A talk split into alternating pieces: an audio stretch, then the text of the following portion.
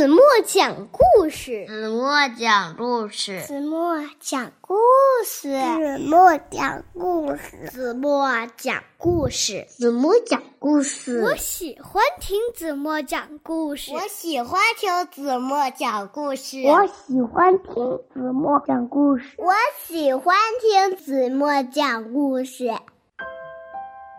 亲爱的小耳朵们。欢迎收听子墨讲故事，也欢迎关注子墨讲故事的微信公众号。我是子墨姐姐。我们人类呀，有很多科技发明，灵感呢都是来自各种奇妙的动物哦。比如说呢，直升机是模仿蜻蜓，电子蛙眼是模仿青蛙，降落伞呢是模仿蒲公英。那小朋友们，你们还想知道更多的吗？那就赶快跟子墨一起来听今天的故事吧！一起来听故事，你看我像谁？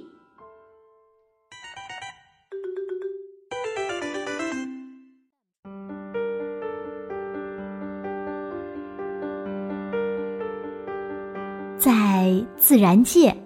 很多动物和植物看起来平凡无奇，可是呢，它们呀都身怀绝技，它们为人类带来无穷的灵感。看看这些伟大的发明，它们都像谁呢？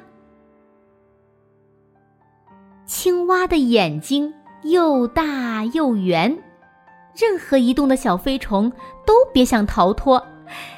于是，科学家发明了电子蛙眼，可以帮助机场指挥人员指挥飞机降落。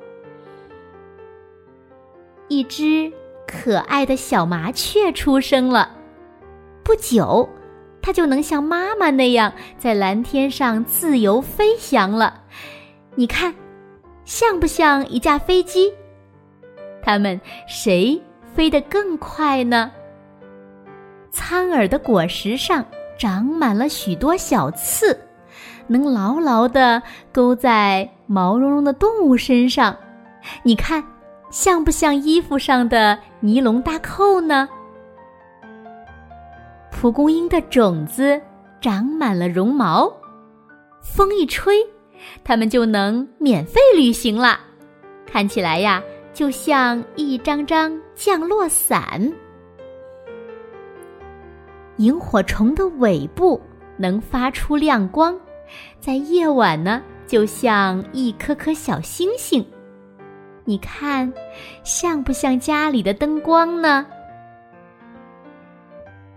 马蜂身上有黑黄相间的花纹，色彩鲜艳，能让对手望色生畏。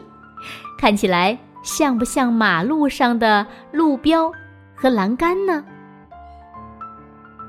闻到刺激性气味，猪就会把鼻子拱到泥土里过滤毒气。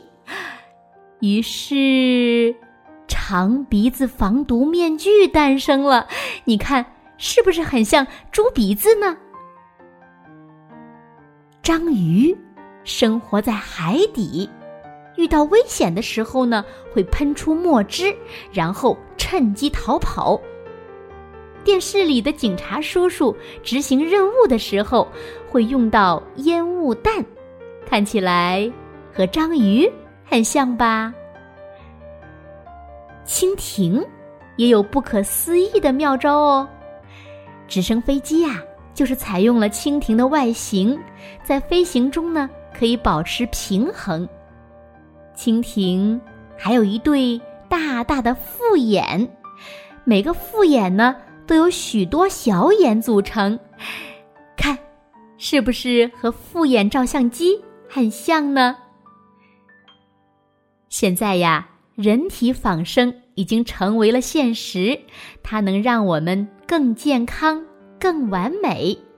仿生呢，也正悄悄地改变着我们的生活、我们的世界，甚至是我们的未来。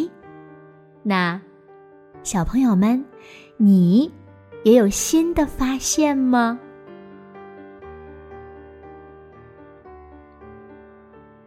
好了，亲爱的小耳朵们，今天的故事呀，子墨就为大家讲到这里了。一个充满了奇思妙想、有趣的故事，不知道你们喜欢吗？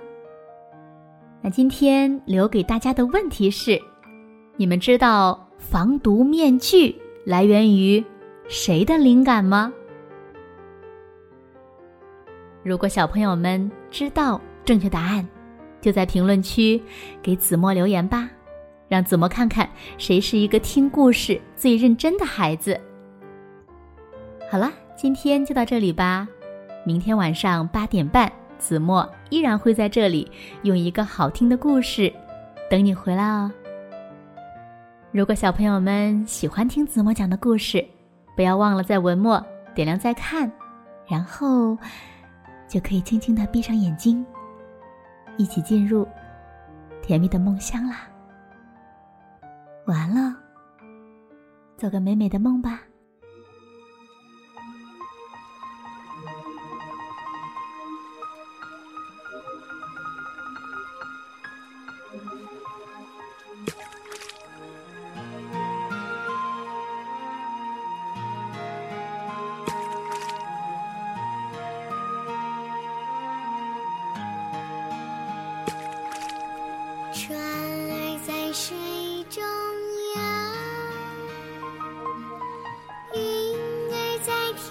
show.